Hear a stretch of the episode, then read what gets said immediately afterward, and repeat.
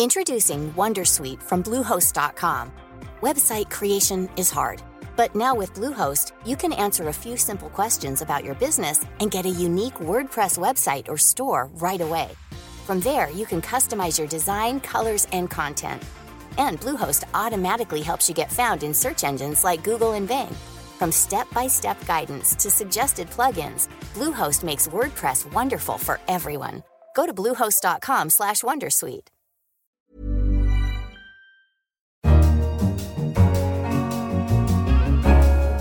Hello, I'm Anne McElvoy, and our guest on The Economist Asks this week is Stockard Channing. For me, it's like this awful thing of saying, oh, I thought I was doing it right and I did it wrong. And as somebody I recently dinner with, it was three grown girls in their 20s, is that you all you can do is the best you can. And at the same time, you have to be your own person. The Bechdel test was designed in 1985 to assess the portrayal of women in popular culture. If a film has two female characters who talk to each other about something that isn't a man, guess what? It passes the test. And the films that do might surprise you.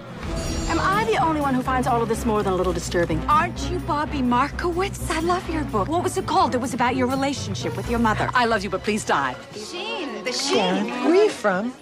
Lawrence. Oh, yeah, Lawrence, out on the island. That's nice. I'm from Miami. You ever been there? Like Goodfellas okay, and The like you Stepford died. Wives there. But unsurprisingly, a majority of films fall very short, and more than 30 years on from Bechdel, women remain underrepresented on the screen. In 2016, less than a third of speaking characters in the highest grossing films were women. The proportion has hardly moved in a decade. So, what has changed for women actors overall? Today, we ask the woman who gave us this screen rebel. There are worse things I could do than go with a boy or two. Stockard Channing is someone whose work has constantly challenged expectations of how women should behave on stage and screen. From that rebellious Rizzo in the 1978 hit Grease Well, here we are again, Yeah, but this time we're seniors. and we're gonna rule the school. to a tough First Lady, Abigail Bartlett, in The West Wing. Why doesn't my agenda get anywhere in these negotiations? Well, can I ask you, ma'am, why do you think? Because you're a political snob who doesn't think the First Lady belongs on the starboard side of the building. Among dozens of nominations, including one for the Best Actress Oscar for her role in Six Degrees of Separation, her work has garnered Emmys, two Screen Actors Guild Awards, and a Tony Award. She's now back on stage in London in a new play, Apologia. We're sitting here on stage at the Trafalgar Studios, and the setting is the home, the country home of your character, Kristen. It's got a very 70s vibe about it, everything from the hanging plants and lots of ecologically aware products about. So I'm intrigued. Tell me about the role and who is Kristen when she's at home here? Kristen Miller is a very eminent art historian. She's an American who left the States when she was 22. She's a bit of a free spirit, rebellious at that time. It would be sort of the late 60s, 70s. The play takes place in 2009. And when she was uh, uh, in a marriage to a British gentleman, she had two boys, and they got divorced. And she uh, took them to Florence, and the father came and abducted them and sort of put her feet to the fire and said, you know, if you want to uh, keep at what you're doing, you're, you're not going to be living with me, and I have the boys. And so that's the backstory of the family relationship. And she uh, has these two boys who are now around 40 ish. They are coming to celebrate her birthday. And so it takes place in that sort of 18 hours in a country house outside of London. And it's apologia. It's not an apology, as she says at one point, quite curtly with a great snappy delivery. And I think that reflects the awkward line that we tread when we justify our past choices in the sense of explaining why our lives have taken the course we have, but also then to other people who feel hurt by it. And that's the line that she's treading here, isn't it? She is unaware that they have had this huge reaction in their t- view of life that she, quote, never came back for them or whatever, uh, which I personally find sort of curious because she want to say, get over it. Because she was, you know, she didn't beat them around the head and shoulders, but she was an independent woman. And she is a difficult woman. She's very witty, she's very smart. But it emerges in the course of the play that this action she was forced to take, the consequences have had been very large in her son's minds for me, it's like an awful thing of saying, "Oh, I thought I was doing it right, and I did it wrong." And as somebody I recently dinner with, it was three grown girls in their twenties, that you all you can do is the best you can, and at the same time, you have to be your own person. That is true whether you're a man or a woman, but uh, also probably none of us get it right. And if you get it too right, then you can't kick them out of the nest, I suppose, because they don't want to leave. But it's a very curious and complex family situation and seems to resonate. What's your own memory of the events that are referenced in the play? We hear a lot about Vietnam, not surprisingly for a play that is, is, is based in memories of 1968. Also, Grosvenor Square, the great protest in London, that seems to be almost you know, her cultural reference, the, the things that she hangs on to, the handrail of her life lies so far back. Right. But is there any of this that, that resonates from you where you think, oh, yes, I, I dim recollection of this, and how did you experience 1968 and its aftermath, that more radical time? In my life, the, the 60s was certainly this especially the anti-Vietnam War and the leftist things and the weathermen and all that incredible, you know, eruption of stuff that happened all over the world, and certainly in the United States. But I mean, there is a part of what the emerging feminism was a dissatisfaction with the structures of left wing politics that women were in some cases subjugated and they were put in the same patriarchal situations that they would ultimately be rebelling against, but in a, a highly politicized environment, which to some people's frustration only perpetuated a certain kind of subjugation that they ultimately re- rebelled against. And how did you find that as you started out acting? I think you started acting at, at Harvard. I was at Harvard. I was an undergraduate. It was in the air. It was a part, you know, of the plays that we put on. It was all that stuff. And that, and, and, as an undergraduate who was really involved in theater more than anything else, much more so than I was in my academic work, I'm afraid, you know, it was filtered through that kind of thing. And it was the rock musical, it was the protest musicals, all that sort of business. And the people that were creating that stuff where I was in Cambridge, you know, were definitely against the war, this, that, and the other. Not to mention the fact that there were, you know, young men I knew who died in the war, young men I knew personally, close friends that were crippled emotionally in the war. All of that was very much in the forefront. I think when you get into the 70s, I mean, this is a terribly broad generalization, things do go a little sort of sour and crazy, and the drug stuff. So I sort of rode through it. I marched for McGovern, but I can't say that I was, as my life was completely absorbed in politics. I just had opinion. Subverting female stereotypes does seem to have been a bit of a a thing for you, whether it was vengeful but powerful Miriam in The Girl Most Likely to, or Judy Shepard in the, the Matthew Shepard story. A lot of television viewers will know you as Abigail Bartlett in The West Wing. Have you sought out roles that, whether they were overall positive or negative, had some female strength at the core of them? I haven't sought out really anything. I mean, people either come and say, Would you like to do this? The pattern, I guess, emerges when you've been around as long as I have. And I'm glad it's this pattern and not another pattern. And that's fine with me. I mean, I think the personalities of these characters are tremendously different. If you take some of that fictional thing of Miriam and the girl most likely to, Judy Shepard, who was a woman who was made to be heartbroken and, I, and politicized in a certain sense with the horrible death and murder of her gay son. Very different kinds of personality or style. They are, in fact, pretty different from each other. We'll return to, to the play in, in, just a moment, but I wanted to, just trace some of that journey, and it's probably the question you will get asked most often. But you, you do you live with both the glory and the shadow of Rizzo in, in Grease?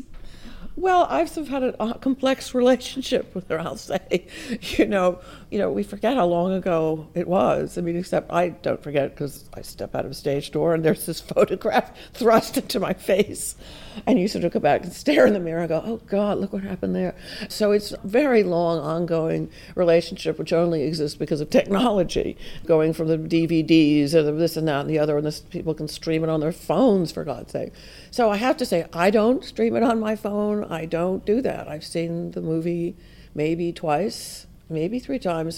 So I think you've seen it a lot less than I've seen it. I'm sure, especially if you have children. But it's interesting how we measure out our lives, and this is a sign, and this is why people keep coming back to it when you're thinking, I wish they'd you know move on. Is for me that was I remember being taken to see it, and my friends having to sort of tell my mother it wasn't quite about what it was about because it was seen as quite it's risque. Vulgar. It is. It is. Go, when last time I had to see it, I was sort of stunned. I said wow, a lot of this is a pretty bad taste. Good for it. I was kind of happy about that because uh, I, am very touched by the fact that that young woman, who I guess is 17 or 18, thank God, didn't get pregnant. That's all I can think mm-hmm. of. This is Rizzo. Rizzo, yes, your, your because, character. you know, I mean, it wouldn't have been a pretty picture if she had. I gather you had to fight to have her torch song, There Are Worse Things I yeah. Could Do, incorporated in the final film at all. It's very curious if you'll notice, the song is very simple. It's hardly any time is taken to shoot it. It's almost one shot and a couple of close-ups. And so we did it very briefly, and it was sort of like, oh, all right, we'll we'll keep that in mind. We'll put it in the back burner. Were the qualms girl. about the morality of the song? No, no, because that was already in the in the movie. There was the sex scenes were in the movie, you know, in the back seat of the car, and this, that, and the other. You know, it was all in there still and, and kept in. But I think that her individual personality and adolescent pride and almost contrariness of, of, not wanting to show her emotions on her sleeve, you know, that, that she was not as tough as she was pretending to be. And I think that really moved me as hmm. for a young woman. And it's so fascinating to watch now because you were marginally older than some in, some in the cast. you think? well, I suppose when you're an eight or nine year old watching it, you're not all grown ups look alike. I have no idea, but no I got away with it, so there you go. Tell us a bit about politics and women, and you can guess that I'm going to, cite your role as Abigail Bartlett, the long-suffering wife. In the long running, The West Wing. Uh, one thing that Aaron Sorkin said to me when I interviewed him about The West Wing a few years ago was that he had really sought to capture the influence of women, whether it was uh, through Allison Janney as the press right. secretary, but also through the power of the First Lady, which is, is your role. Do you think that's a realistic view of the way that the job of First Lady functions? Well, Marty Sheen and I we never met each other actually in life. The first day of filming, literally, and we were in some white tie event, I remember we were standing at the top of a very long staircase. It's called the state dinner, and there was dignitaries around, about 150 extras, all in evening gowns, and they threw me in a, on set in this ill-fitting gown, and I said, "Oh hi, hi, I'm Stockard. Nice to meet you." And the music started. We had to descend down the stairs. I said, "So, how many do we have children?" He said, "Oh yes, we have an eight-year-old grandchild." I went, "Grandchild," which luckily the mics weren't on. So when we had to go back for the second time, I said wait a minute, what else is going on? I don't know about because I had no idea. So I went to Aaron. I said, who is she? What's the nature of the past? He said, I don't work that way. I don't work that way. She is who he is. So that's how Aaron works, and that's the acorn. That's the seed. And over time, he added on to her, but that was the only thing he decided to do. And I think he did see that chemistry existed between Marty and myself. And then afterward, like, he can analyze, analyze it sort of after the fact. But it really was just the dramatist's way of trying to figure out how she should be in the in the West Wing. The West Wing was produced during the Clinton years, and that idea of the First Lady is, is powerful at one remove, if you like. This is the way it was when Hillary Clinton yeah. was doing the, the backup role. Michelle Obama also did a prominent role, but backing up uh, Barack Obama. It isn't exactly what Kristen would have been satisfied with in terms of women in politics, is it? I don't know. I think she would have been very happy about Michelle Obama. Who wouldn't be? In terms of Abigail Bartlett, I think she was neither of the two because she had an aversion to politics, but she did her job. But she very much knew that she had a job to do and she did it. In the end, I think she was much more like Michelle Obama in terms of, of fulfilling the job that she was given to do. But if you had to play a part from the drama that is the Trump White House, would you go for Melania or Ivanka?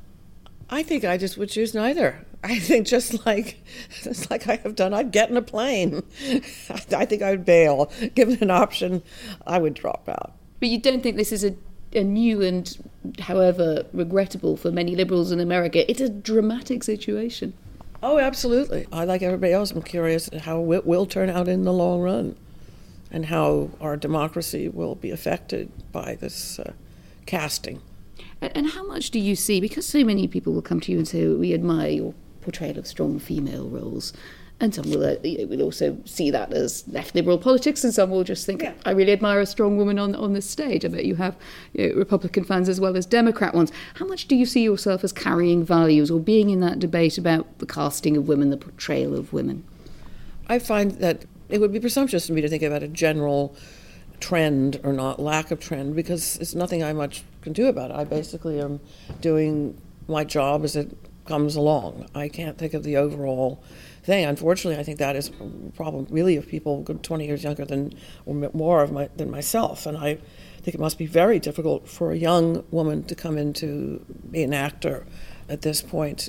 You have commented on roles for interesting roles, you know, meaty, substantial roles for, for women as as the years uh, by. Uh, and some people you, you, you probably know some of them, like Patricia Arquette and Geena Davis, have you know, actually you know, put themselves into a, a kind of foundation, I think, an institute to help address the balance, or at least campaign to redress the balance.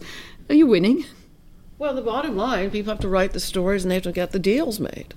You can campaign all you like, but until somebody makes a lot of money, it's kind of a theoretical battle. But that will. then challenges the studios, that challenges yeah, people who put the, the way of the world. That's it. But, you know, you have creative elements in a younger generation now that are kicking butt. And I mean, women out there, you know, whether it's Orange is the New Black, this, that, and the other, there's a host of them. So that's where the, the power is the power. And you can chat about it all you want, but it's basically that's where it comes from. Let's finish on Apologia, which we, which we should probably before you uh, go and get ready for tonight's performance. It's not that far away. There's a, a, sense, and we're not going to give away the end. That would be a, a terrible thing to do for our listeners on either side of the Atlantic. But sometimes, particularly in the second half, uh, when things get darker, a sense that she's a bit defeated, a bit brought down by events and by recognitions. That's also what drives the very good drama here.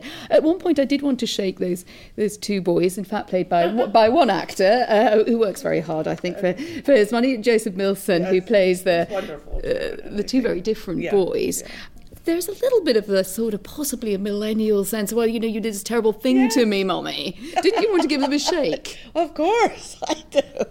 I totally agree with you. Like, get over it. For one thing, because I said earlier, she didn't beat them around the head and shoulders.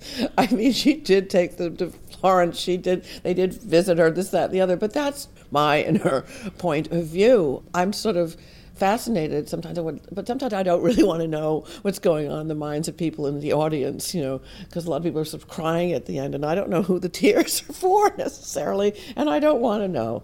But until the time comes that they reach a sort of point in their life and have to look backwards on their own lives, then they may respond to the play a little differently. There's a warning in here, which is if you're tempted to write a memoir, think very carefully. The people, your ferocious critics, will be your family. Yes, it's actually a really true thing because you can't really. It's very hard to win in those situations.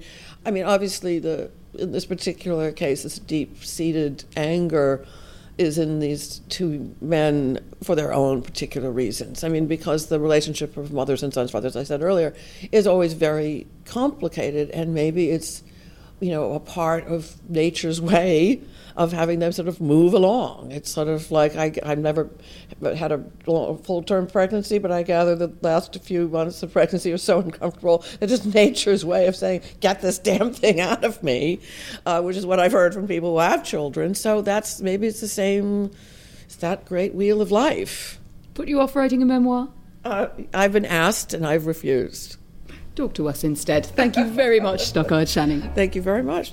That's all from The Economist Asks today. If you've got any thoughts about what you heard from Stockard Channing in conversation with me about women on stage and screen, well, do get in touch as usual, radio at economist.com or on Economist Radio on Twitter. In London, this is The Economist.